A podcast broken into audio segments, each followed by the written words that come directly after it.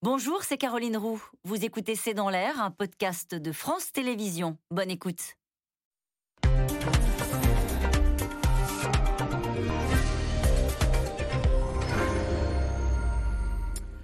Bonsoir à toutes et à tous. 85 morts, dont 13 soldats américains, 160 blessés. L'attentat perpétré hier sur l'aéroport de Kaboul a été revendiqué par l'État islamique. Alors pourquoi un tel attentat? Quelle était la cible et l'objectif des terroristes Et c'est dans ce contexte qu'Emmanuel Macron s'envole ce soir pour l'Irak. Le président, français ira même à Mossoul, qui fut, on se souvient, le bastion de l'État islamique. Quel est le but de ce voyage?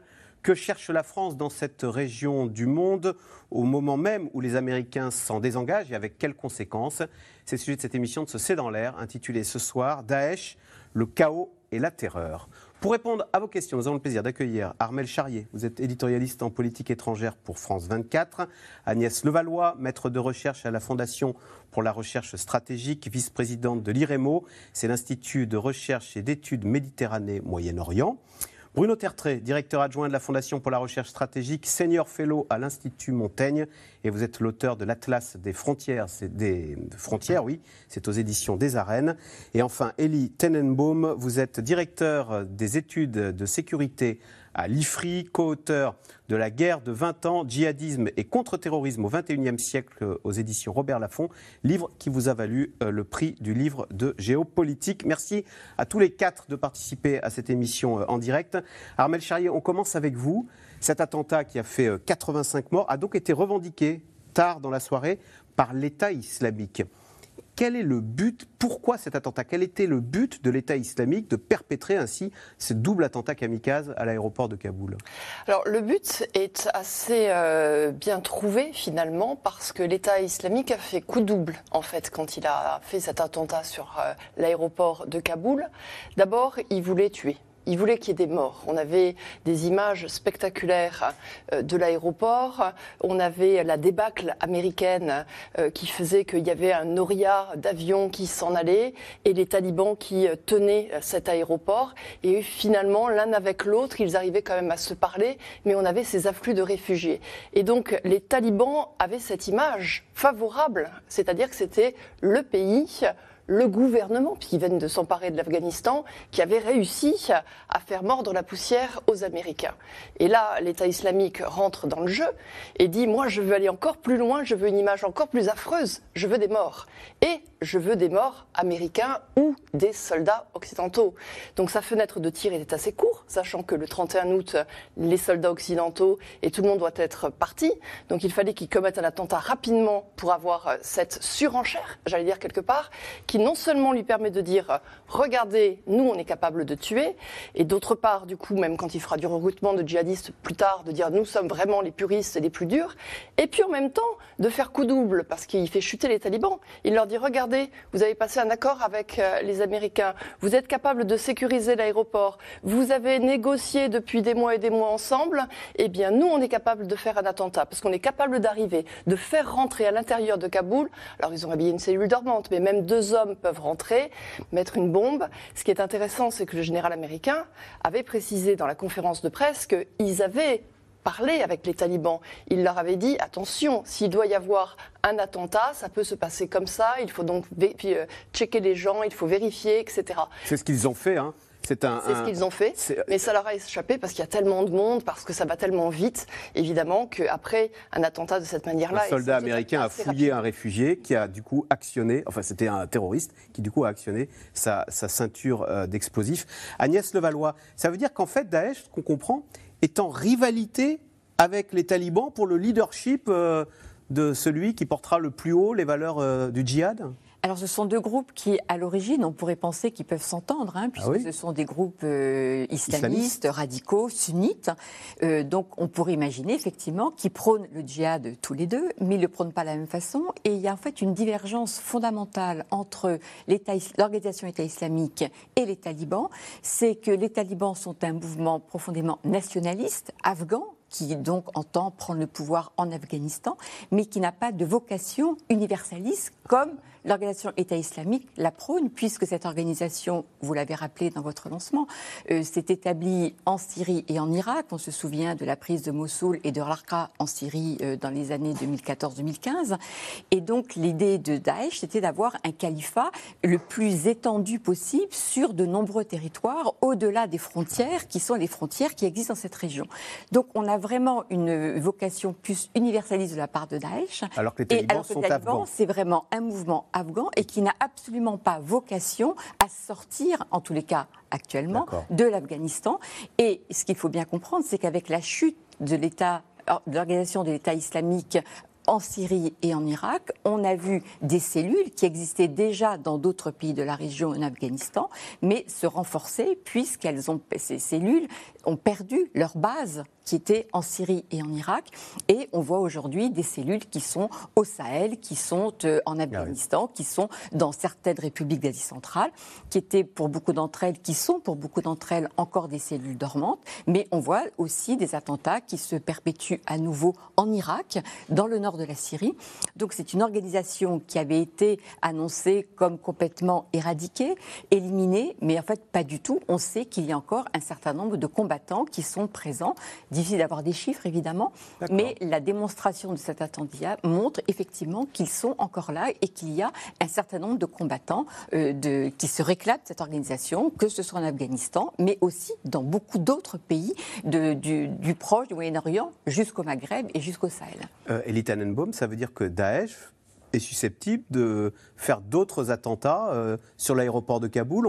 Après des, kamikazes, on craint pourquoi pas, j'ai lu un tir de roquette contre un avion qui tenterait de, s'échapper, de rapatrier des Afghans oui, bien sûr. Euh, le groupe État islamique euh, Khorasan, donc la province euh, afghane ou Asie centrale de, l'État islamique, va chercher autant que possible à montrer qu'ils sont toujours dans le jeu, précisément pour compenser les images qu'on a vues depuis trois mois, où en fait c'était la victoire des talibans. Et du fait de la rivalité de ces deux groupes, l'une des explications de cet attentat, c'est bien de montrer que eux aussi, ils sont dans le conflit, ils ont leur, leur partie à prendre de cette victoire qui, qui est en train de se jouer ici pour la mouvance djihadiste globale. Et de ce point de vue-là, je pense que c'est important de revenir sur l'idée que la mouvance djihadiste à l'international aujourd'hui, elle est, bipolarisée profondément donc autour de, deux pôles, euh, un pôle qui est celui de l'État islamique et un pôle qui historiquement était celui d'Al-Qaïda.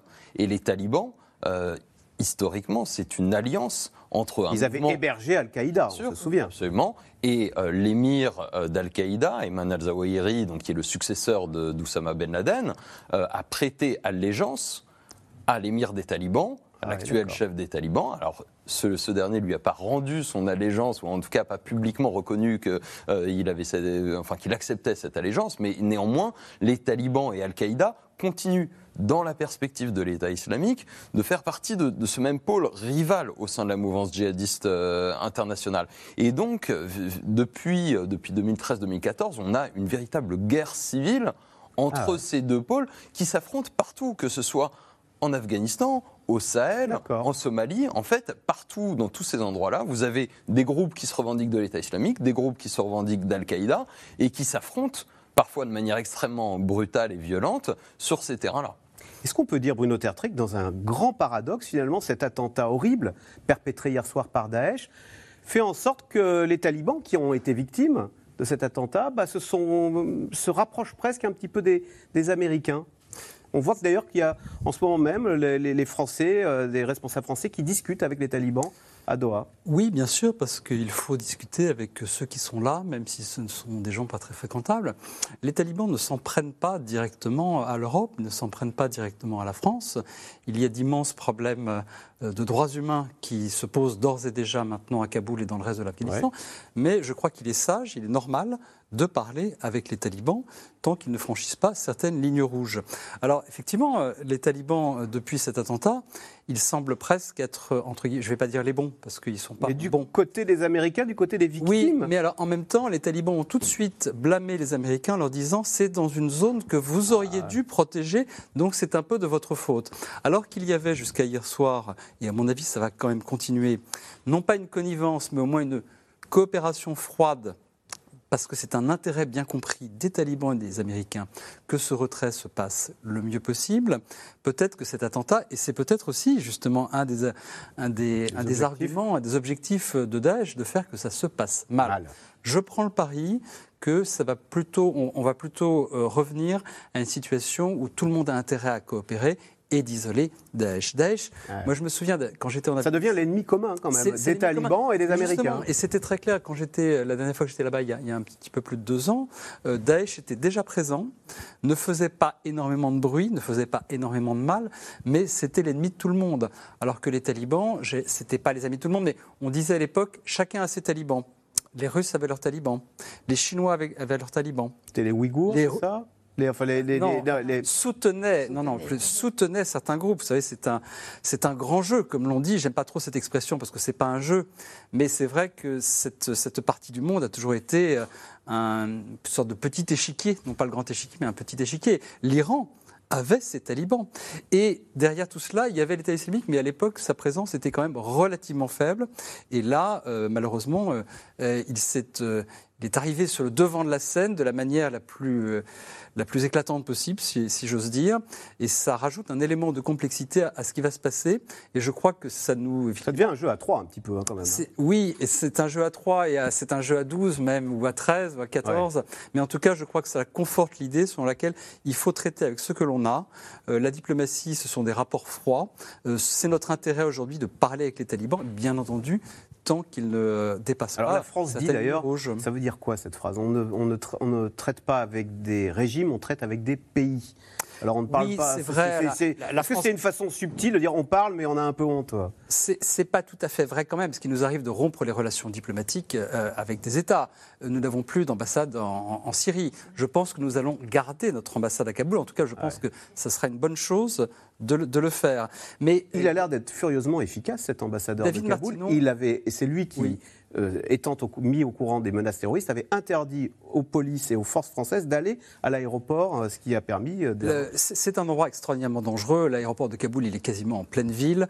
c'est un endroit qui a toujours été extraordinairement dangereux. Alors, je vous fais une confidence, enfin une confidence si j'ose dire, puisqu'on est, en, on est en public, mais j'ai passé une partie de mes vacances avec quelqu'un qui était dans l'équipe qui, était dans l'équipe de Kaboul. Et je, je, peux témoigner du fait que cette équipe, en permanence, là, depuis dix jours, a vraiment fait un travail extraordinaire et a vraiment tout fait pour sauver un maximum de gens. Il je connais les débats sur est-ce qu'on a suffisamment aidé les gens qui ont contribué au travail de l'armée française, des interprètes d'État. Je connais ces débats, mais globalement, oui, on peut être fier de ce qu'a fait la diplomatie française. Parce qu'Agnès Levallois, les services secrets occidentaux ont été mis au courant de cette menace d'attentat qui, qui a été perpétrée hier soir. Et la France, du coup, euh, a exigé, enfin, a fait en sorte qu'il n'y ait aucun Français à l'aéroport de Kaboul hier.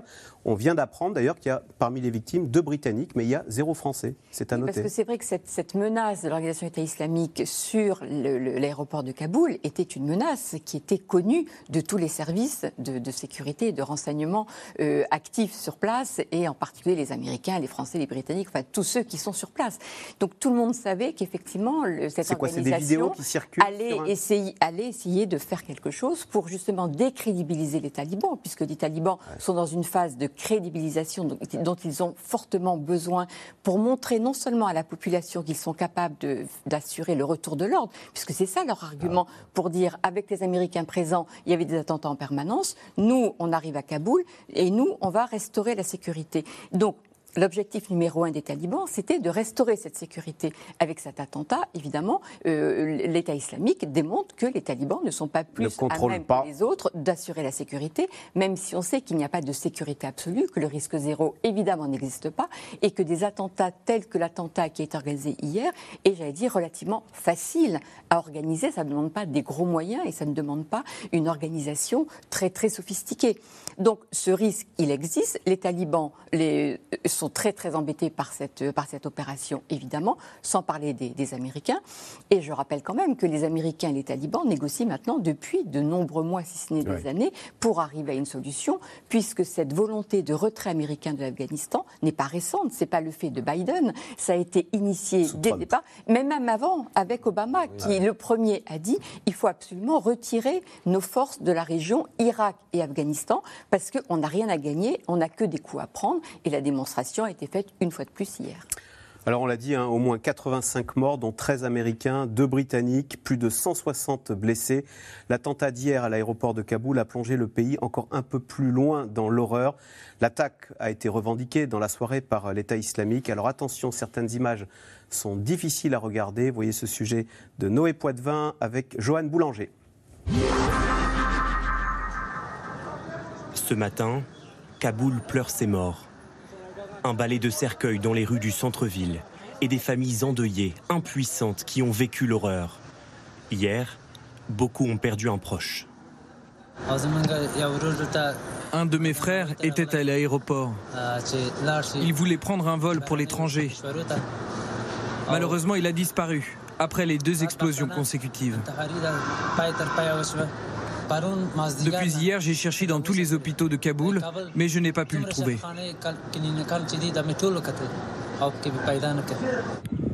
Il est presque 16 heures hier. Deux explosions retentissent aux abords de l'aéroport de Kaboul. Ce que les puissances occidentales redoutaient s'est produit. C'est un double attentat suicide. Des corps évacués sur des civières et des victimes par centaines. Au moins 90 morts, plus de 160 blessés. Parmi eux, des soldats américains, 13 militaires sont morts. À quelques jours du retrait des troupes américaines dans le pays, Joe Biden prend la parole, le visage marqué, visiblement ébranlé.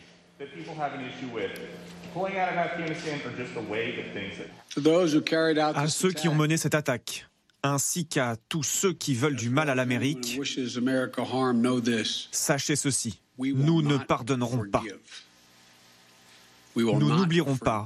Nous vous pourchasserons et vous ferons payer. Derrière ces attentats, l'État islamique. C'est sa filière en Afghanistan, l'ISKP, qui a revendiqué l'attaque hier soir.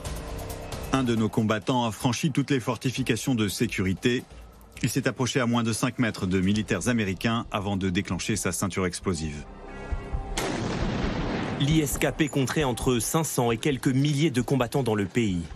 Retranché dans la province de Nangarhar, à la frontière avec le Pakistan à l'est, la branche naît en 2014. Très vite, beaucoup de talibans déçus rejoignent ses rangs. En quelques années, le groupe terroriste commet de nombreux attentats, comme en 2019 à Kaboul, là encore. Il s'en prend à des chiites lors d'un mariage. 91 personnes sont tuées. J'ai perdu quatre de mes neveux, mes fils. Qui d'autre encore Pour l'amour de Dieu. L'ISKP est soupçonné d'avoir été à l'origine d'une attaque dans cette maternité en mai 2020, tuant sur son passage 16 mères et des nouveau-nés. Avec les attentats commis hier, l'État islamique compte bien déstabiliser le nouveau régime taliban entre les deux groupes, une longue rivalité. Daesh est l'ennemi juré d'Al-Qaïda, l'organisation terroriste alliée historique des talibans. Une lutte féroce pour l'hégémonie sur le djihad islamique. D'autant qu'en Afghanistan, Daesh s'est toujours heurté à la répression des talibans et n'a pas réussi à étendre son territoire. Aujourd'hui, les talibans condamnent officiellement l'attaque de l'aéroport. Nous condamnons cette attaque.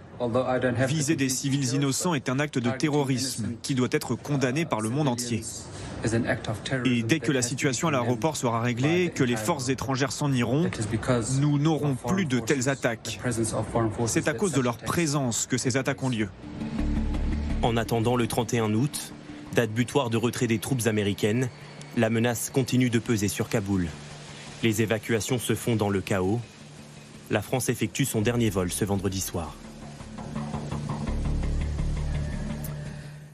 Alors, question téléspectateur euh, Bruno Tertré. Joe Biden parle de représailles.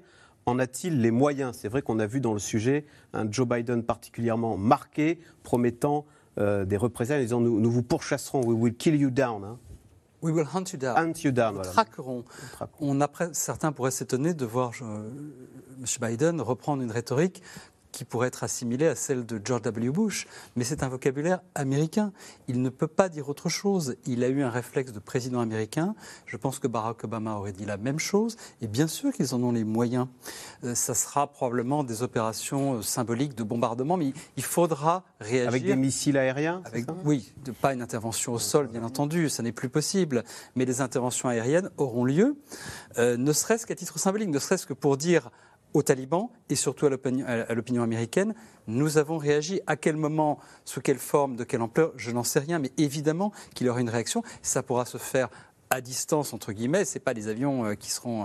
Euh, il n'y a plus d'avions américains euh, de combat basés en Afghanistan, mais bien sûr qu'il y aura une réaction. Et je pense que Biden ne peut pas faire autre chose. Mais Elie Tenenbaum, d'ailleurs, est-ce que ce n'est pas un risque de Daesh, s'il devait perpétrer un nouvel attentat assez épouvantable d'ici mercredi, d'ici mardi soir, qu'il y ait un réengagement de Joe Biden. Il dit, ah, bah, écoutez, on va revenir.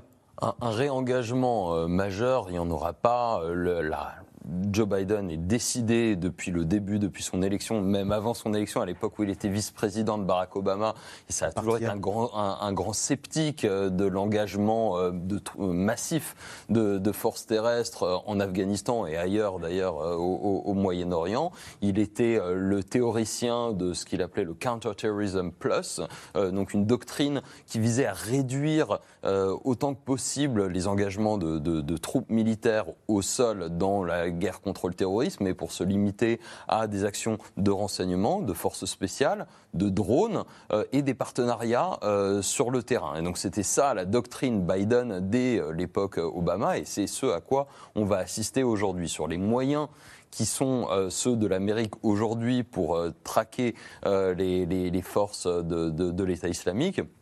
Il faut bien comprendre que là, on est sur un bouleversement complet. Euh, L'Amérique quitte l'Afghanistan après 20 ans de présence. Donc tout le dispositif de renseignement, de moyens d'intervention qui existait aujourd'hui, à partir notamment des bases aériennes de Bagram, de Kandahar et, autres, euh, a, totalement disparu. Mais après, les choses vont se réarticuler. De, manière à pouvoir opérer depuis l'étranger. Et les Américains ont montré euh, au Yémen, en Somalie, dans la région d'Idlib, au nord-est de la Syrie, par exemple. Avec des satellites et des euh, roquettes, ils pouvaient faire des...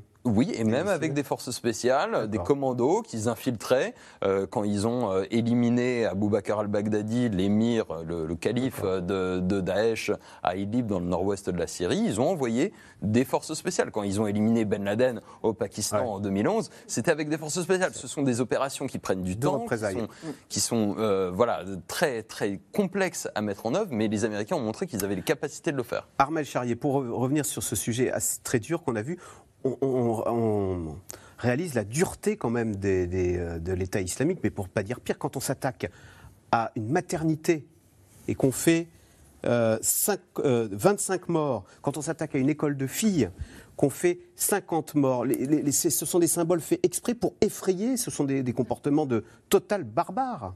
Oui, c'est le fonctionnement même de on génère la terreur. C'est-à-dire qu'en fait, on fait quelque chose de tellement épouvantable à son adversaire que euh, bah, non seulement ça frappe toute la famille autour, mais ça peut frapper euh, le village, ça peut frapper toute une région. C'est comme ça qu'en fait on tient des euh, micro-territoires, parfois au Sahel, parfois en Afghanistan, parfois en Irak, parfois en Syrie. C'est-à-dire qu'on est dans des endroits où on, on donne une image de la barbarie la plus totale.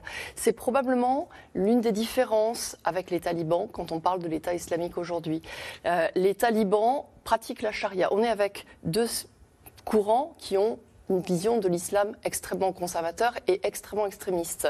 Donc la charia est appliquée de la même manière, les femmes peuvent être lapidées, les hommes, on peut leur couper les mains, et des exactions monstrueuses, il y en a.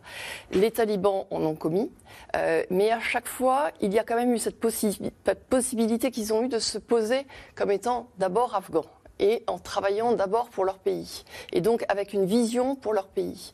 En revanche, quand on appartient à l'organisation de l'État islamique, on appartient en fait à un courant qui se veut mondial, et donc on, presque comme une secte en quelque sorte. Donc il y a une volonté de ne plus respecter les ordres établis d'une éducation, d'une société, d'un État On transcende tout ça parce qu'on veut aller au-delà pour aller amener justement une vision plus globale encore. Et la vision de l'État islamique, c'est effectivement cette charia qui est mise en place et l'anéantissement de l'Occident. Mais on a effectivement des actes qui sont extrêmement barbares. On les connaît, on les voit pas tous. On hésite à les raconter sur un plateau parce qu'on ne veut pas donner des idées. Vous voyez, c'est ça la difficulté. C'est comment est-ce qu'on peut raconter des choses épouvantables et le donner en pâture à n'importe qui. Mais vous, je avez en tête des choses épouvantables qui sont tellement affreuses que euh, on qui ont été faites en, euh, en Afghanistan, en Irak, en Afghanistan, qui ont pu être faites en Irak, qui ont pu être faites en Syrie. On a effectivement des, des comportements. Et d'ailleurs, quand on parle avec des personnes qui sont des psychologues ensuite, euh, ils vont bien vous expliquer qu'il y a différents référents. C'est-à-dire qu'il va y avoir des personnes qui vont avoir une vision de ce qu'ils veulent mettre en place comme État. Eux sont des personnes avec une vision très cohérente. Mais en revanche, les personnes que l'on va aller chercher, ce sont des personnes qui peuvent avoir des profils de sociopathes. Et donc, du coup, ce sont des personnes qu'on va amener à travailler avec de la drogue pour pouvoir ne plus se rendre ah. compte, en fait, du geste qu'on commet. Ou ce sont des enfants qu'on a pris très petits, les fameux enfants du califat. Parce que lorsque vous avez des femmes qui, du coup, euh, viennent à être enceintes d'enfants euh, de djihadistes, qui les ont violés, et ben du coup vous avez des petits enfants qui naissent et qui sont dans les mains de personne, et donc du coup ça passe dans les mains de l'organisation qui en fait ce qu'elle veut. Et ensuite du coup vous avez un dérèglement mental qui se met en place et vous avez des enfants qui grandissent. C'est de ça la réalité dont on est en train de parler. Mais Agnès Levallois, quand on entend ces descriptions horribles, épouvantables, on se demande quel est le pouvoir d'attraction de Daesh. On sait que certains Afghans épousent volontiers euh, les, les, méthodes des talibans, mais on se demande comment Daesh fait-il pour avoir ce pouvoir d'attraction, notamment qu'il a eu à Mossoul et à Raqqa? Il a eu un pouvoir d'attraction au départ, puisqu'il prenait l'établissement d'un État islamique au sein duquel tout musulman croyant et qui voulait un respect à la lettre de la religion pouvait s'exprimer et pouvait vivre sa religion comme il le voulait. Donc au départ, il y a eu un fort pouvoir d'attraction, mais on a vu ce pouvoir d'attraction quand même diminuer sérieusement, justement lorsqu'on a commencé à entendre parler de toutes les exactions qui ont été commises par cette organisation. Et donc cette organisation aujourd'hui est dans une aussi, je pense, une fuite en avant, puisqu'elle a plus de difficultés aujourd'hui à recruter, parce que beaucoup, effectivement, a été dit sur ce qu'il a véritablement fait, ce que ses combattants ont fait, souvent d'ailleurs effectivement sous l'emprise de la drogue ou autre, pour, euh, parce que sinon un être humain a du mal, pour ne pas dire autre chose, à mener ce genre de, comportement. Et je crois que là, il y a une surenchère actuellement de la part de cette organisation État islamique vis-à-vis des talibans, pour bien montrer que eux sont beaucoup plus prêts, ils vont beaucoup plus loin que ne font les talibans, que eux ne sont pas prêts à négocier avec les Américains comme les talibans ont négocié avec les, avec les Américains. Ça, c'est un des reproches qui est véritablement exprimé par Daesh vis-à-vis des talibans, par rapport aux talibans. Et donc l'État islamique espère capitaliser sur le fait que les talibans ont négocié avec les Américains pour un résultat ben, qui n'est pas à la hauteur des attentes selon leur rhétorique évidemment.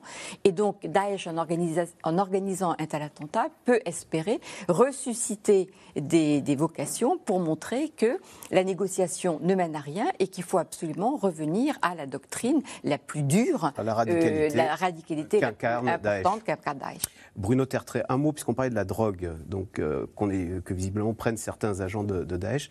Euh, on, dit que, enfin, on sait que 80% des opiacés viennent d'Afghanistan. C'est un sujet la drogue, l'opium en Afghanistan Parce qu'on parle beaucoup de, on s'inquiète d'une éventuelle vague de réfugiés. Est-ce que cette crise humanitaire qui se prépare en Afghanistan pourrait déboucher sur une vague d'opiacés qui, qui déboulerait en Europe? Mais cette vague, elle est déjà là. Elle est déjà là. Euh, tous les efforts pour essayer de réduire la dépendance des agriculteurs afghans vis-à-vis du commerce euh, des opiacés euh, ont échoué. Et malheureusement, c'est aussi la première ressource de financement des talibans. Euh, le, premier pays concerné, finalement, c'est peut-être l'Iran. Et, l'Iran a euh, énormément souffert, sa population continue de souffrir, justement, de cette énorme vague de drogues afghanes, on va, dire pour, pour simplifier, euh, qui, qui, qui, qui C'est l'opium qui sert à fabriquer l'héroïne. Hein. Tout à fait. et l'héroïne est un énorme problème dans la société urbaine iranienne. Donc l'Iran est le premier pays concerné. Mais bien sûr, le chemin, il est facile à tracer. C'est le même que pour les, les réfugiés ou les flux illégaux euh, d'immigration, c'est vers l'ouest. Alors d'abord, rappelons quand même que traditionnellement, depuis 1979, de loin le nombre le plus important des réfugiés afghans, il est en, au Pakistan. Encore aujourd'hui, il y en a encore beaucoup, même si beaucoup ont été expulsés par le Pakistan. Mais la route de l'opium, c'est la même que la route euh, de l'émigration. Et elle peut servir à corrompre des passeurs, elle peut servir à payer des passeurs. Bien sûr, et malheureusement, c'est extrêmement difficile. On ne convertit pas euh, comme ça. ça fait 20 ans qu'on essaye, entre guillemets, en tout cas que la communauté internationale, si ce mot veut dire quelque chose, euh, essaye de réduire la dépendance de la société, société afghane, iranienne, afghane, euh, au commerce de l'opium, mais malheureusement. Les talibans vont, ils continuent, ils vont continuer à cultiver le pavot, mais l'interdire, en interdire la consommation. C'est pour l'exporter, c'est ça? il y avait toujours cette énorme hypocrisie, bien entendu, mais euh, oui, bien sûr qu'ils vont continuer. J'ajouterai juste un mot vis-à-vis de ce qui a été dit tout à l'heure à propos de, la violence extrême de Daesh. Je suis tout à fait d'accord, évidemment, avec tout ce qui a été dit, mais n'oublions pas que les talibans qui vont essayer de nous vendre l'idée d'une j'allais dire d'une charia à visage humain, c'est pas la bonne expression, mais ils vont essayer de capitaliser sur cette image. Nous sommes moins déraisonnables que Daesh. N'oublions pas que la société afghane, depuis 30 ans, est une société extrêmement violente. Les chefs de guerre les chefs de guerre qui dominent le paysage stratégique afghan depuis 40 ans, je peux vous assurer que ce ne sont pas des tendres et que moi non plus, comme un Melcharier, je ne, je Mais c'est un peu pas, ça les, pas raconter en public euh, certaines, certaines anecdotes de ce point de vue-là. Il n'y a pas, Daesh n'est pas la seule euh, organisation euh, ultra-violente en Afghanistan. Alors, l'attentat d'hier à Kaboul, un rappel à quel point la menace terroriste est bien présente. Afghanistan, Irak, mais aussi Indonésie ou Sahel, les attaques se multiplient avec en toile de fond une concurrence féroce, on l'a dit, entre deux groupes, l'État islamique et Al-Qaïda. Sujet de Paul-Rémy Barjavel avec Christophe Roquet. Dans cet hôpital du Burkina Faso, les blessés se comptent par dizaines, des civils pour la plupart victimes d'une embuscade terroriste. L'attaque a eu lieu la semaine dernière à Gorgadji au nord du pays. Elle visait un convoi militaire escortant des civils. Ils retournaient chez eux après avoir fui des insurrections djihadistes. 80 personnes sont tuées. Que dire euh, C'est encore une fois présenter les condoléances aux familles euh, de ceux qui nous ont devancés dans l'au-delà. C'est encore une fois souhaiter prompt rétablissement aux blessés. Pas de revendication, mais dans cette zone des trois frontières, plusieurs cellules djihadistes opèrent des groupes liés à l'État islamique ou encore à Al-Qaïda, qui a revendiqué cette attaque ici, dans l'est du Burkina Faso. 160 morts, le pire bilan depuis 2015. Ils ont tué, ils ont brûlé tous les biens qu'ils ont vus, en tout cas ils ont saccagé. Ces dernières semaines, les attaques se sont multipliées. Plus de 200 personnes ont été tuées au Niger, au Mali et au Burkina Faso. Des combattants galvanisés par la situation en Afghanistan. Ici, l'état-major d'Al-Qaïda au Sahel, leur chef a salué la victoire des talibans. Je félicite notre émirat islamique d'Afghanistan. C'est le résultat de deux décennies de patience. La fin de l'opération Barkhane constitue un grand espoir pour poursuivre la lutte. Notre heure est venue. Plus généralement, le continent africain voit depuis des années le développement de groupes terroristes islamistes. La plupart ont prêté allégeance à Al-Qaïda ou l'État islamique, d'autres comme Boko Haram sont plus autonomes. À des milliers de kilomètres de là, en Irak et en Syrie, si le califat a disparu, Daesh conserve des cellules dormantes et lance encore des attaques sporadiques. L'armée irakienne traque les membres de l'organisation terroriste. Les opérations impliquent du personnel des forces spéciales irakiennes, de la police fédérale et les forces de mobilisation populaire. Nous menons cette opération d'envergure pour éliminer le terrorisme de cette région. 13 membres de Daesh, dont 3 dirigeants, ont été arrêtés au début du mois. Des réseaux clandestins démantelés comme ici en Syrie en mai, où 53 combattants de l'État islamique se sont fait passer pour des civils dans le camp de réfugiés d'Alol.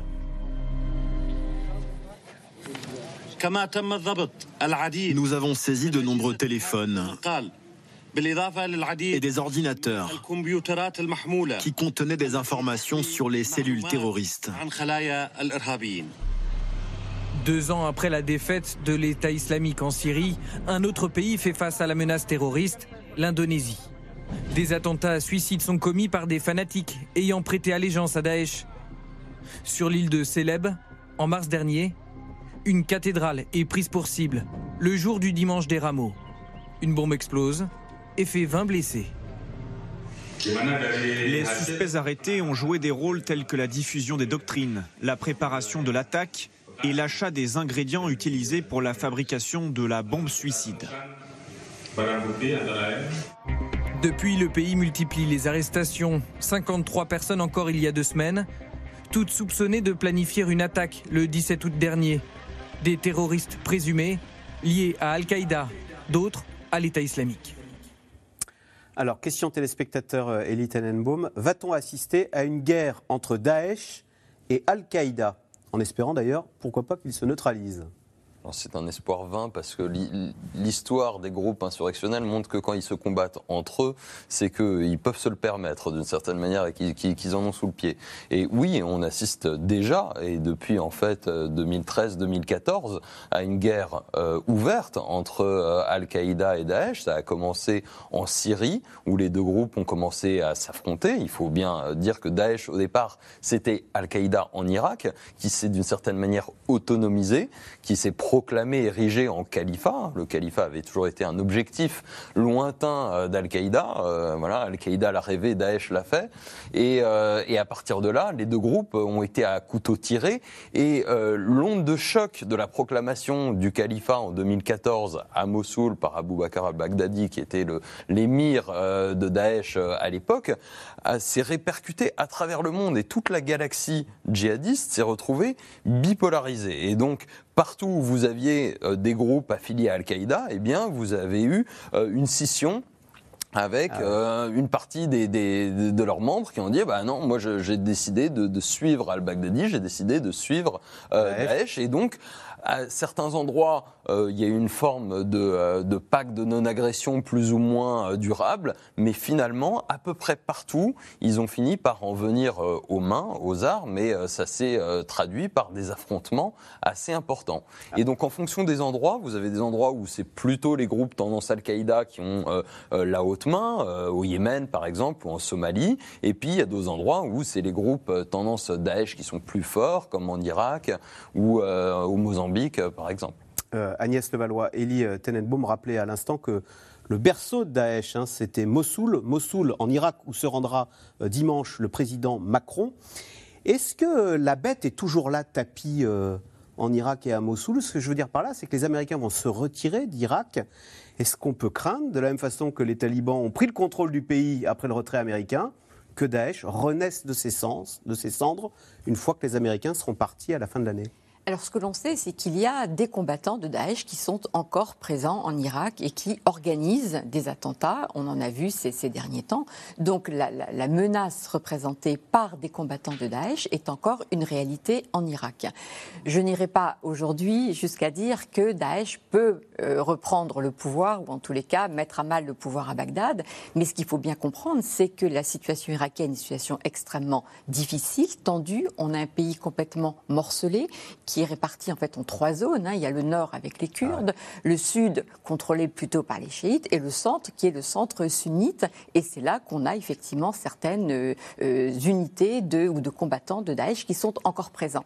Donc avec le départ des Américains, la formation qui a été apportée à l'armée irakienne pour qu'elle puisse prendre le relais de ces combattants américains n'est pas à la hauteur encore des espérances, en espérant qu'on n'arrivera pas au même résultat qu'au résultat afghan, où on sait que l'armée afghane qui a été largement euh, subventionnée, formée par les Américains, eh bien, c'est complètement débandé, n'a absolument pas euh, été en mesure d'empêcher cette euh, avancée des talibans.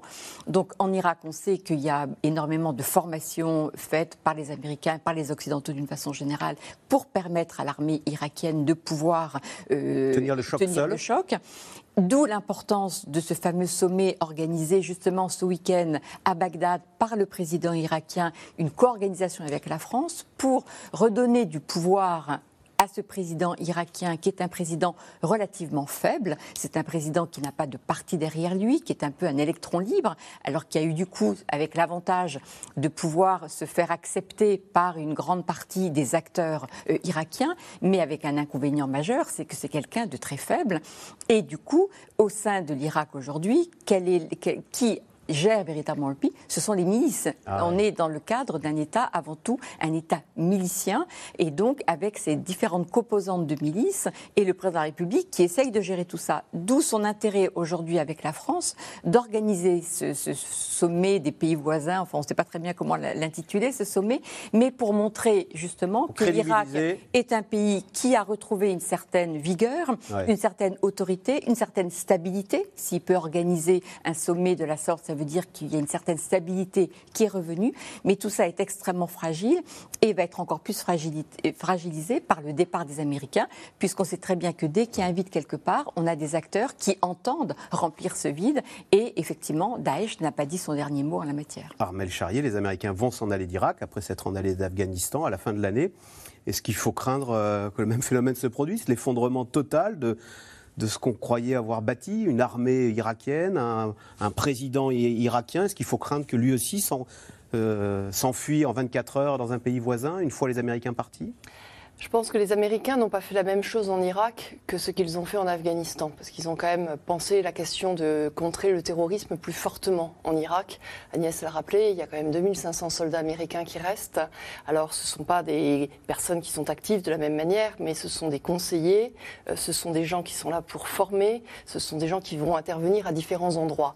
Le propre de l'Afghanistan, le propre de l'échec de l'Afghanistan, c'est d'avoir dit on s'en va. Et quand vous enlevez absolument tout le monde, vous enlevez toutes les capacités de renseignement.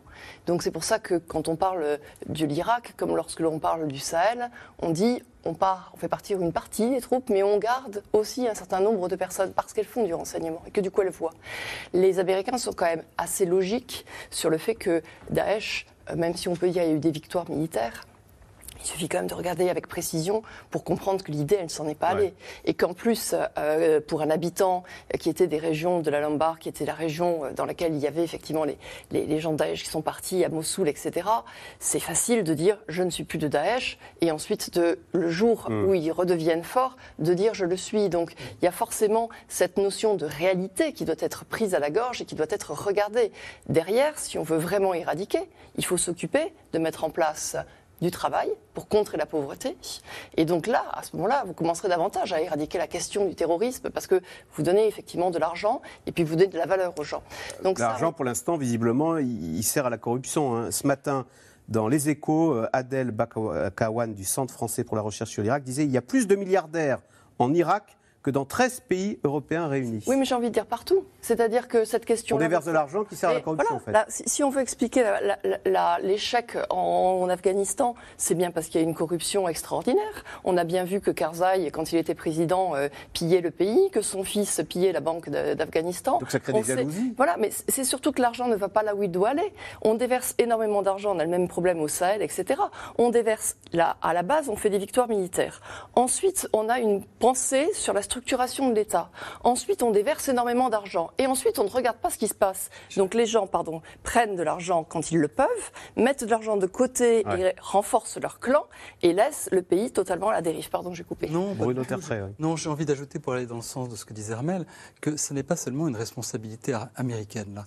La responsabilité, elle est aussi celle des organisations internationales, des ONG qui pourtant veulent faire le bien, mais qui arrivent souvent dans ces pays qui sont, où tout est à reconstruire, voire à construire avec les meilleures intentions, mais énormément d'argent qui est déversé d'une manière qui est souvent mal contrôlée, qui ne va pas souvent aux bons acteurs. Et malheureusement, nous avons tous collectivement notre part de responsabilité dans cette corruption épouvantable qu'on a vue en Afghanistan, qu'on voit en Irak et qu'on voit aussi dans de très nombreux pays. Les responsabilités sont véritablement partagées dans, ces échecs. J'ajouterais juste que s'agissant de l'Irak, pour le président Macron, c'est pas un déplacement facile. Oui, alors on est étonné de voir qu'Emmanuel Macron va en Irak. la France est écoutée, est aimée en Irak ah en interrogation Elle a plutôt une, bonne relation avec l'Irak traditionnellement, mais là où ce n'est pas facile, c'est que Emmanuel Macron, ce n'est pas un secret, est extrêmement sceptique quant à la valeur de ces grandes interventions militaires qui ont pour but de reconstruire les États. Il fait face, lui, à au rééquilibrage de nos opérations au Sahel, où nous efforçons nous-mêmes d'encourager les Maliens et les autres à construire et à développer leur État. On fait, c'est pas, c'est une notion américaine. Aider à construire l'État, c'est aussi permettre, par exemple au Mali, que les services publics soient présents dans le nord du pays. Une des raisons pour lesquelles, sans dévier sur la question du Sahel, une des raisons pour lesquelles euh, le Mali dans cette situation, c'est que l'État ne s'est jamais développé euh, jusqu'au nord. Donc, nous partageons nous aussi euh, ces, efforts. Nous faisons à notre manière de manière plus modeste aussi, sans peut-être certaines illusions américaines, ce type de travail. Mais ce qui est vrai que ce n'est pas facile pour lui, parce que d'abord, ça arrive dans le contexte dont on a parlé tout au long de cette émission, et que finalement, des sujets qui n'étaient pas forcément prioritaires pour l'agenda français dans les mois qui viennent, tels que le retour possible du terrorisme, tels que la possibilité de vagues d'immigration qu'on n'attendait pas en, provenance de l'Afghanistan, ces, sujets vont s'imposer volins-nolins à l'agenda politique. Donc c'est vraiment, à la fois du point de vue diplomatique et du point de vue politique intérieur, c'est pas un voyage très très facile. le retour possible du terrorisme, Elie Tenenbaum, euh, le 8 septembre, donc c'est dans euh, même pas deux semaines, hein, va commencer le procès des attentats du 11 septembre, du 13 euh, novembre, perpétrés par Daesh. Est-ce que euh, ça pourrait être l'occasion d'une menace terroriste en France, suite à, concomitante à l'ouverture de ce procès? On a vu euh, l'année dernière, il y a exactement un an, l'ouverture du procès des attentats de Charlie Hebdo, euh, la sphère djihadiste en ébullition par évidemment la, republication des, caricatures, mais aussi tous les mois médiatiques qu'il pouvait y avoir autour. Et ça a donné entre autres choses, le résultat que, que l'on connaît avec l'assassinat de, de, de, Samuel Paty, mais, mais, qui, mais, qui, mais qui, qui est finalement euh, était l'une des expressions d'une, euh, encore une fois, d'une ébullition qui était très tangible sur les réseaux sociaux, euh, les, les, les, messageries euh, cryptées, les chaînes djihadistes dans, dans, dans, la sphère francophone. Donc la sphère radicale sera en ébullition oui, aux, aux alentours du sans, sans, doute. Maintenant, il n'est pas forcément dans la tradition des djihadistes de célébrer les anniversaires ou de chercher euh, des dates euh, particulièrement symboliques, parce qu'ils ont un, rapport justement euh, à, la symbolique qui, est un petit peu différent, différent d'une autre. mais oui, toute, toute, occasion, on va dire, qui, qui, qui, active un petit peu, surtout aujourd'hui dans, dans l'état de la menace djihadiste telle qu'on la connaît en France sur le territoire national, ce qui est un petit peu différent de tout ce dont on vient parler mmh. à, à l'instant sur, sur des théâtres extérieurs.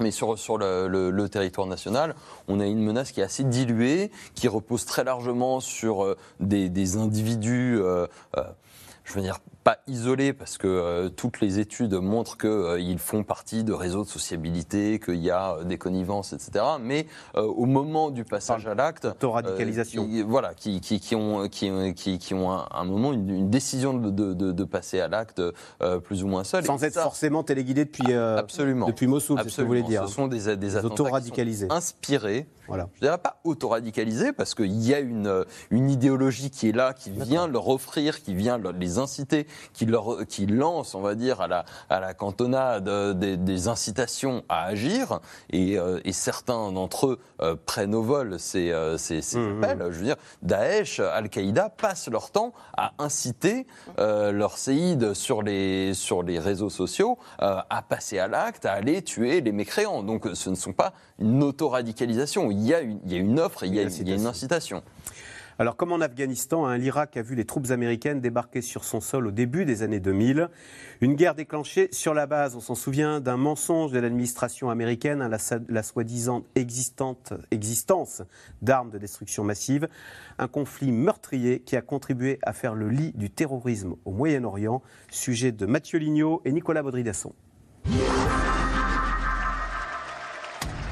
2003. Deux ans après avoir envahi l'Afghanistan, les États-Unis ciblent l'Irak.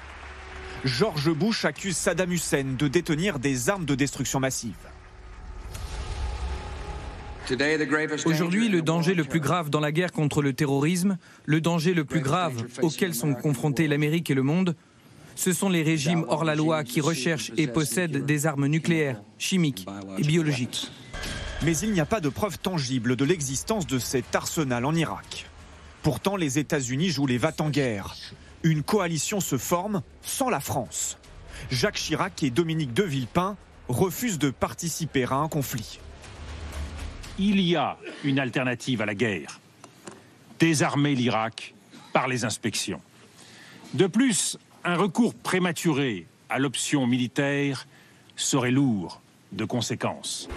Après des mois de mise sous pression et de menaces, l'opération Iraqi Freedom est lancée le 20 mars 2003. Bombardement massif et offensive terrestre. 45 pays participent à la coalition menée par les États-Unis, la Grande-Bretagne et l'Australie. En quelques semaines, l'armée irakienne est en déroute. L'occasion pour Bush de mettre en scène son succès. Les grandes opérations de combat en Irak sont terminées. Dans la bataille d'Irak, les États-Unis et nos alliés l'ont emporté.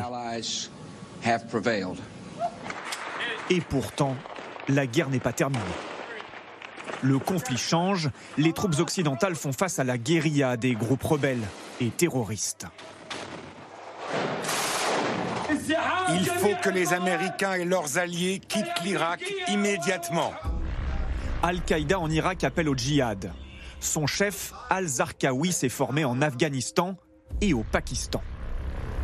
Dans le pays, les attentats sont quotidiens. Jusqu'à 150 000 soldats américains opèrent en Irak. Leur chiffre va peu à peu baisser jusqu'à un retrait en 2011, laissant le champ libre à cette nouvelle menace, l'État islamique. En quelques années, Daesh va conquérir un tiers du pays, jusqu'à la prise de Mossoul en 2014. Les États-Unis rassemblent une nouvelle coalition militaire. Je suis rassuré que des pays dans la région, des pays qui ne sont pas toujours d'accord sur de nombreux sujets, reconnaissent la menace prioritaire que l'État islamique pose à chacun d'entre eux. Le chef de l'État islamique, Abu Bakr al-Baghdadi, devient l'ennemi numéro un des États-Unis. Il a pourtant été libéré d'une prison irakienne par les Américains en 2004.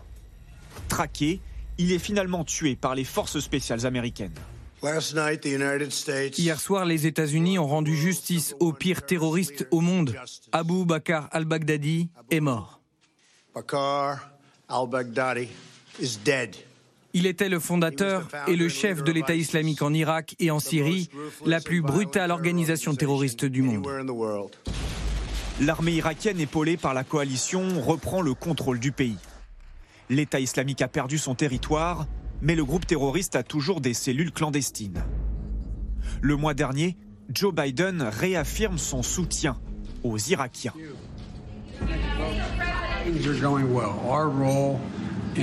Notre rôle en Irak sera d'être disponible, de continuer à former, d'assister, d'aider et de faire face au groupe État islamique au fur et à mesure de son émergence. Volonté de Joe Biden, les troupes de combats américaines vont quitter l'Irak. Leur retrait devrait être complet le 31 décembre prochain. Alors, question téléspectateur, 20 ans après le 11 septembre, comment les Américains ont-ils réagi à la mort de leurs 13 soldats? Armel Charrier, ce qui s'est passé hier soir à Kaboul, ça risque de gâcher les commémorations, ou d'hanter les commémorations du 11 septembre? Alors, j'allais dire oui, parce que forcément, sur des commémorations, vous attendez d'avoir quelque chose qui soit euh, un peu emblématique, un peu plutôt positif. Mais quelque part, c'est pas les 13 morts qui vont le plus gâcher ces commémorations. Euh, c'est le fait d'être parti aussi longtemps pour rien et que derrière, il y a eu bien plus de morts que les 13 qu'il y a eu. Alors, dans l'émotion, forcément, euh, les Américains regardent ça. On l'a rappelé, Joe Biden a pris tout de suite la parole en disant on va vous traquer et donc il va effectivement peut-être miser sur le temps long et euh, chercher les protagonistes qui ont euh, mené cette opération pour ensuite dire nos soldats les ont abattus. Donc du coup il y aura réconfort derrière. Mais fondamentalement, je pense que l'opinion américaine, elle est partagée sur euh, ce qu'elle a vu, sur la façon dont Joe Biden a géré les choses. Aujourd'hui l'Amérique est extrêmement clivée. Donc il y a ceux qui essayaient de le soutenir, ceux qui vont dire qu'il a été trop influencé par son aile à gauche. Et finalement, cela est un peu balayé, à mon avis, par le fait fondamental qu'on euh, est parti en Afghanistan pour pas grand-chose. Elie Tenenbaum, est-ce qu'on peut dire qu'avec ce départ américain, une page est en train de se tourner euh, que, cette présence américaine post-11 septembre, euh, on ne la reverra plus et qu'on part pour de bon du Moyen-Orient? Oui, on est, on est très clairement aujourd'hui à la fin d'un cycle stratégique. Et l'Afghanistan et, la, fin de la présence américaine, militaire américaine en Afghanistan est une partie euh, de, la fin de ce cycle l'Irak et la queue de comète de la présence militaire américaine en Irak et aussi en Syrie euh, est une autre partie. Et puis, euh, plus globalement, euh, vous avez un redéploiement, une restructuration de, la, de, la, pensée stratégique américaine qui cherche à tourner la page de ces guerres sans fin, Endless Wars, qui, qui ont été fustigées encore une fois depuis longtemps par Joe Biden dès l'époque où il était vice-président de, de Barack Obama. Euh, pour se tourner vers quelque chose d'autre, qui sont les défis du 21e siècle tels qu'ils sont perçus à Washington, et c'est notamment ce qu'ils appellent la compétition stratégique entre grandes puissances, et derrière la rivalité avec la Chine. C'est ça les grands défis euh, de demain euh, stratégiques, de demain perçus par l'Amérique, et d'une certaine manière, ça fait dix ans déjà que l'Amérique cherche à s'en extraire. 2011, Barack Obama annonçait euh, le dernier soldat américain qui quittait l'Irak, Irak, euh, guerre d'Irak euh, version 1, avant l'arrivée de Daesh. Il annonçait le début du retrait des troupes américaines d'Afghanistan, qui devaient à l'époque normalement se retirer pour 2014. Et Hillary Clinton, qui était sa secrétaire d'État dans un, article de, la revue Foreign Affairs, parlait du pivot vers l'Asie de l'Amérique. Et finalement, cette transition en 2011, ils n'ont pas réussi à la faire à cause du printemps arabe, à cause de tout ce qui s'est passé ah. euh, par la suite de, la, de la, guerre civile en Syrie, de, de l'éruption de Daesh euh, en Irak, en Syrie, en Libye. Mais, mais finalement, là, ils reviennent un petit peu sur ce qui était, euh, ce qui était le plan original. Agnès Levallois. Je voudrais juste ajouter que cette évolution de la position américaine inquiète beaucoup des pays de la région, les pays du, Moyen-Orient, puisque certains d'entre eux se sentent un peu orphelins, se disent mais si les Américains se retirent comme ils sont en train de se retirer, qu'est-ce qu'on va devenir Puisqu'on sait que certains pays ont complètement misé sur cette protection américaine. Israël? Israël, la protection d'Israël, ça, ça restera quoi qu'il arrive. Mais je pense à des pays comme l'Arabie Saoudite qui ont mis vraiment, ont, complètement investi dans cette relation stratégique avec les Américains pour que les Américains les protègent, puisque l'Arabie Saoudite se sent profondément fragile. Elle sait très bien qu'elle, on l'a bien vu avec des attaques menées par des drones et des missiles iraniens contre le territoire. Et donc, ça suscite aussi une réflexion stratégique de la part des pays du Golfe en particulier, qui se disent qu'il faut qu'ils revoient leur stratégie, qu'ils ne peuvent plus compter de la même façon sur les Américains, même si les Américains viendront en cas de difficulté, mais ça ne sera pas automatique comme ça pouvait l'être auparavant, ah et que donc ça, pousse ces pays du Golfe à réfléchir à comment se protéger, à avoir d'autres alliances, à nouer d'autres partenariats avec les Russes, avec les Chinois, avec les Européens bien sûr, mais parce qu'ils tirent les enseignements du fait que les Américains ne voudront plus jamais s'engager comme ils l'ont fait au lendemain de l'invasion euh, du Koweït par exemple par, euh, par l'Irak, que ces grosses mobilisations euh, américaines ou occidentales dans la région n'ont plus lieu d'être. Et donc, ça pose des questions essentielles pour leur avenir. Bruno Tertrais je ne suis pas tout à fait sur la même ligne de, ma collègue et amie Agnès Levallois, parce que c'est ce que l'on craignait déjà en 1991, euh, c'est ce que l'on craignait en 2001. Cette idée, cette crainte du retrait américain du Moyen-Orient, elle est récurrente, c'est vrai. Les pays de la région ont commencé à nouer des alliances, notamment avec les Européens dans les années 90, à diversifier leur portefeuille de sécurité d'une certaine manière. Mais j'allais dire que les Américains sont toujours là, et je ne pense pas du tout qu'ils vont se retirer. Israël n'a pas peur ou d'autres pays? Non, Quand Joe Biden dit nous verrons plus les boys se battre pour les droits des femmes afghanes C'est exactement ce que disait Condoleezza Rice, la conseillère de George Bush, pendant la campagne, euh, au début du mandat de George Bush, avant les attentats du 11 septembre. Moi, je dis souvent que le président des États-Unis devrait avoir, en arrivant en, en, arrivant en fonction, une petite plaque dans son bureau qui dit peut-être ne vous intéressez-vous pas au Moyen-Orient, mais le Moyen-Orient s'intéressera à vous. Alors, et quand on parle toutes ces grandes mais cette idée que la Chine est peut-être la priorité numéro un devant la menace terroriste euh, qui viendrait du Moyen-Orient? Pour l'instant, c'est vrai. On verra ce que nous réservent les quatre prochaines années au Moyen-Orient. Mais c'est vrai que quand on parle beaucoup de l'affaiblissement de la crédibilité américaine, je pense qu'on peut défendre aussi la thèse contraire, à savoir que justement, ça va permettre ces retraits d'Afghanistan et d'Irak. Ça permet aussi comme le disait Elie Tenenbaum, à l'Amérique de se concentrer, y compris militairement, sur les vrais défis. Vous savez, il n'y a jamais eu autant euh, d'Américains prêts à défendre Taïwan. ils ont passé la barre des 50% il y a quelques semaines. Ça veut dire que les Américains sont prêts à passer à autre chose et ne veulent pas se retirer du monde. Et encore une fois, sur le Moyen-Orient, la crainte que soulignait Agnès Valois existe, mm. mais je ne crois pas que l'Amérique s'en Ce ne sera plus les mêmes engagements de la même façon. Tout à fait. Voilà. les Américains sont toujours là, c'est évident. Il y a énormément de questions SMS. On les prend Allez, tout de suite. Alors, faut-il craindre une vague d'attentats sur le sol français? Malheureusement, euh, Daesh nous a rappelé qu'il était là, bien puissant, avec des cellules euh, dormantes et qu'il pouvait euh, avoir de l'influence et qu'il envoyait ses messages la France fait toujours partie du, top 10 des, cibles que les djihadistes cherchent à atteindre. Maintenant, il ne va pas y avoir, il ne faut pas s'imaginer tout de suite, à, court terme, dans, les semaines et mois à venir, de changements sur le plan organisationnel pour les cellules euh, qui pourrait euh, euh, frapper la France de, ce qui se passe en Afghanistan. la, zone est quand même distante. Pour l'instant, on n'a pas forcément de filiales qui sont de, filières pardon qui sont directement liées. Il y a moins de connexions avec l'Afghanistan qu'il n'y en avait avec la Syrie, qui, qui oui, était un. Beaucoup moins. et, puis on n'a on pas autant de Français présents en Afghanistan, que ce soit dans les rangs de l'État islamique ou, des talibans, que ce qu'on avait en, en Syrie. La grande différence, c'était que la Syrie, vous aviez beaucoup de Français sur place. Maintenant, ce qui est sûr, c'est que sur le plan symbolique, ça va inspirer et ça va, ça va inciter à frapper au Sahel, les intérêts de la France au Sahel, en Afrique, on en a déjà parlé, mais aussi potentiellement sur le territoire national. Maintenant, ce n'est pas automatique. Serait-il possible que d'ici le 31 août, les islamistes frappent une nouvelle fois à l'aéroport de Kaboul? Donc il y a eu euh, des, kamikazes avec des ceintures d'explosifs, on craint des voitures piégées, ou on l'a dit aussi, des roquettes tirées contre euh, un avion? On ne peut rien exclure parce qu'on voit bien que les, combattants de l'État islamique qui ont réussi euh, cet attentat hier, réussi entre guillemets évidemment, hein, peuvent être tentés de, poursuivre cette stratégie du chaos et cette stratégie de montrer qu'ils sont là, qu'ils sont puissants et de décrédibiliser, comme on l'a dit tout à l'heure, les, talibans. Donc on ne peut pas l'exclure. Les roquettes, c'est pas simple parce que depuis ce genre d'aéroport dans les pays en guerre, les avions ont un mécanisme, enfin une, procédure de décollage extrêmement précise qui est quasiment un décollage à la verticale. Précisément pour éviter des tirs de roquettes. Oui, on largue aussi des espèces de, euh, de leurres qui vont, justement, qui ont pour but d'éviter euh, que des roquettes puissent toucher ces avions. C'est pas, à mon avis, le risque principal, d'autant plus que malheureusement, comme on l'a dit tout à l'heure, c'est extrêmement facile d'organiser le type d'attentat qui a eu lieu hier. La France aurait-elle les moyens militaires de maintenir une présence effective en Afghanistan ou en Irak?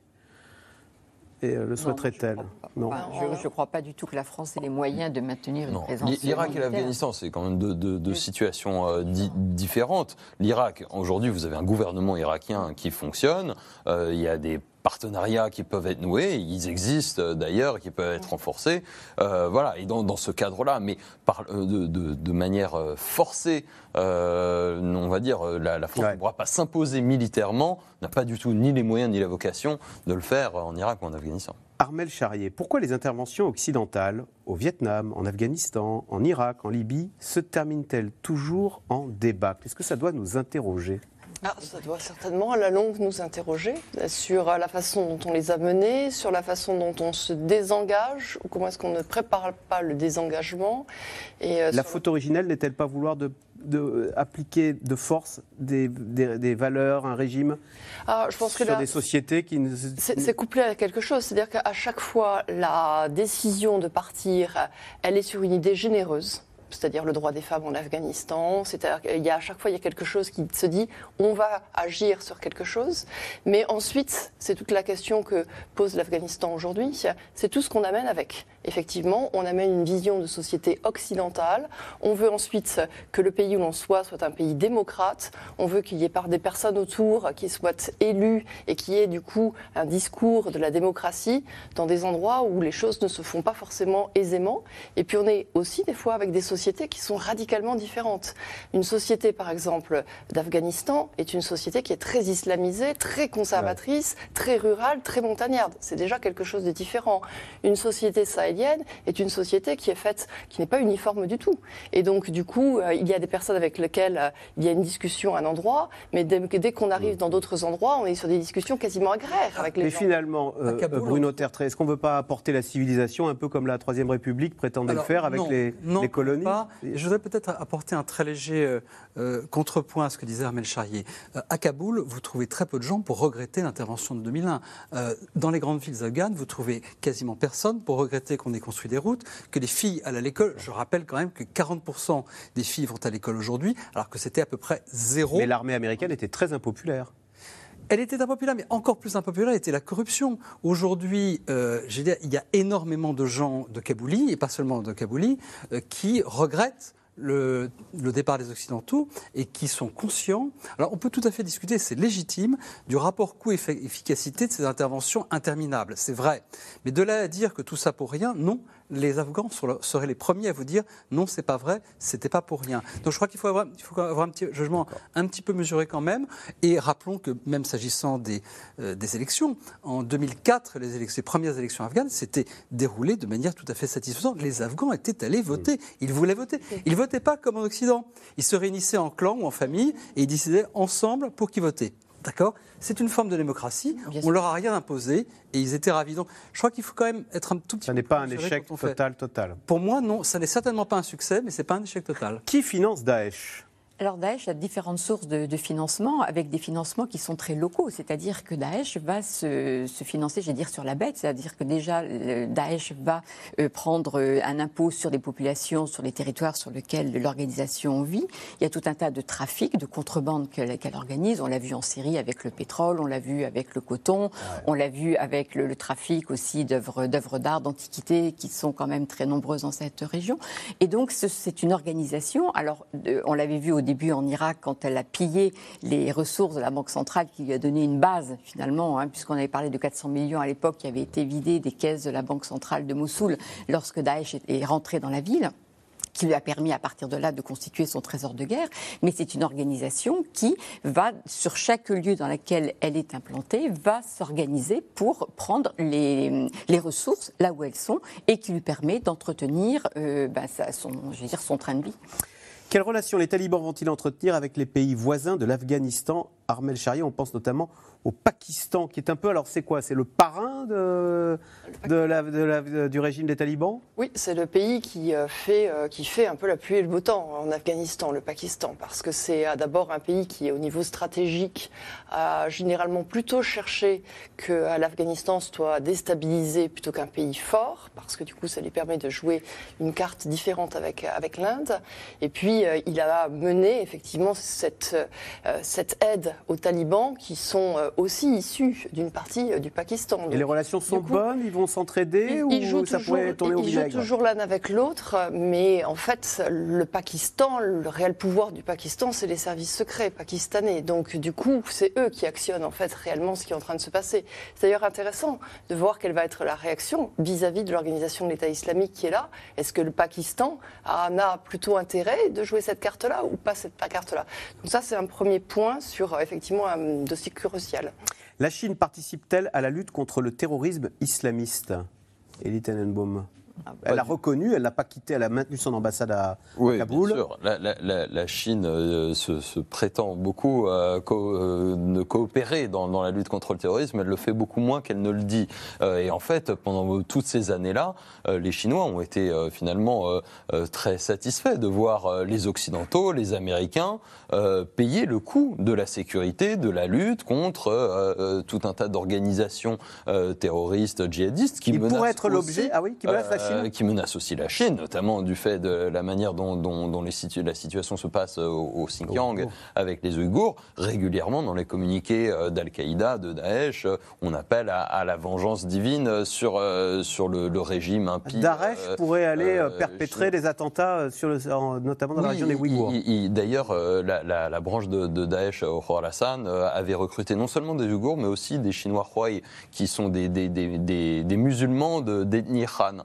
En Chine. en revanche, la Chine s'est montrée très accommodante vis-à-vis des talibans, et c'était déjà le cas dans les années 90, en les accueillant euh, à Pékin, euh, de manière euh, finalement à coopérer, et inversement, les, talibans ont tout à fait été prêts à coopérer avec les Chinois sur le dos de, ces, de ces Ouïghours militants qui, qui, avaient pu avoir des velléités de venir s'exiler chez les talibans pour, pour lutter, continuer la lutte. Kamala Harris est restée muette depuis euh, les attentats de Kaboul. Ne devrait-elle pas intervenir? Alors Bruno Tertré, elle, fait une tournée en Asie, euh, Kamala Harris, comme si finalement elle était tournée vers euh, les nouveaux enjeux, ce dont on parlait tout à l'heure. Au fond, c'est plus le terrorisme, c'est l'Asie qui compte maintenant. Alors d'abord, il est tout à fait légitime que ce soit le président et seulement le président qui soit euh, en première ligne et qui soit dans la lumière. C'est normal.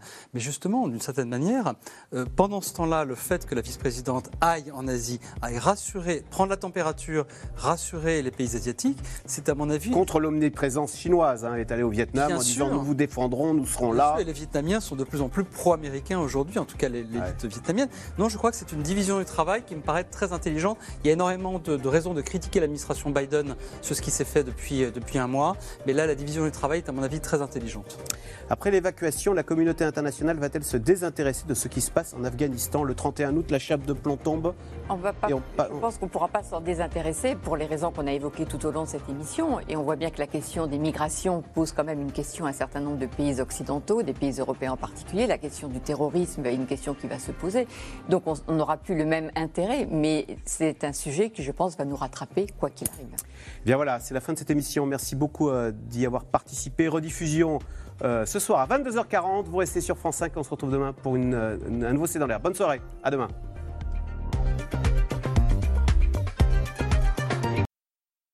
C'était C'est dans l'air, un podcast de France Télévisions. Alors s'il vous a plu, n'hésitez pas à vous abonner. Vous pouvez également retrouver les replays de C'est dans l'air en vidéo sur France.tv.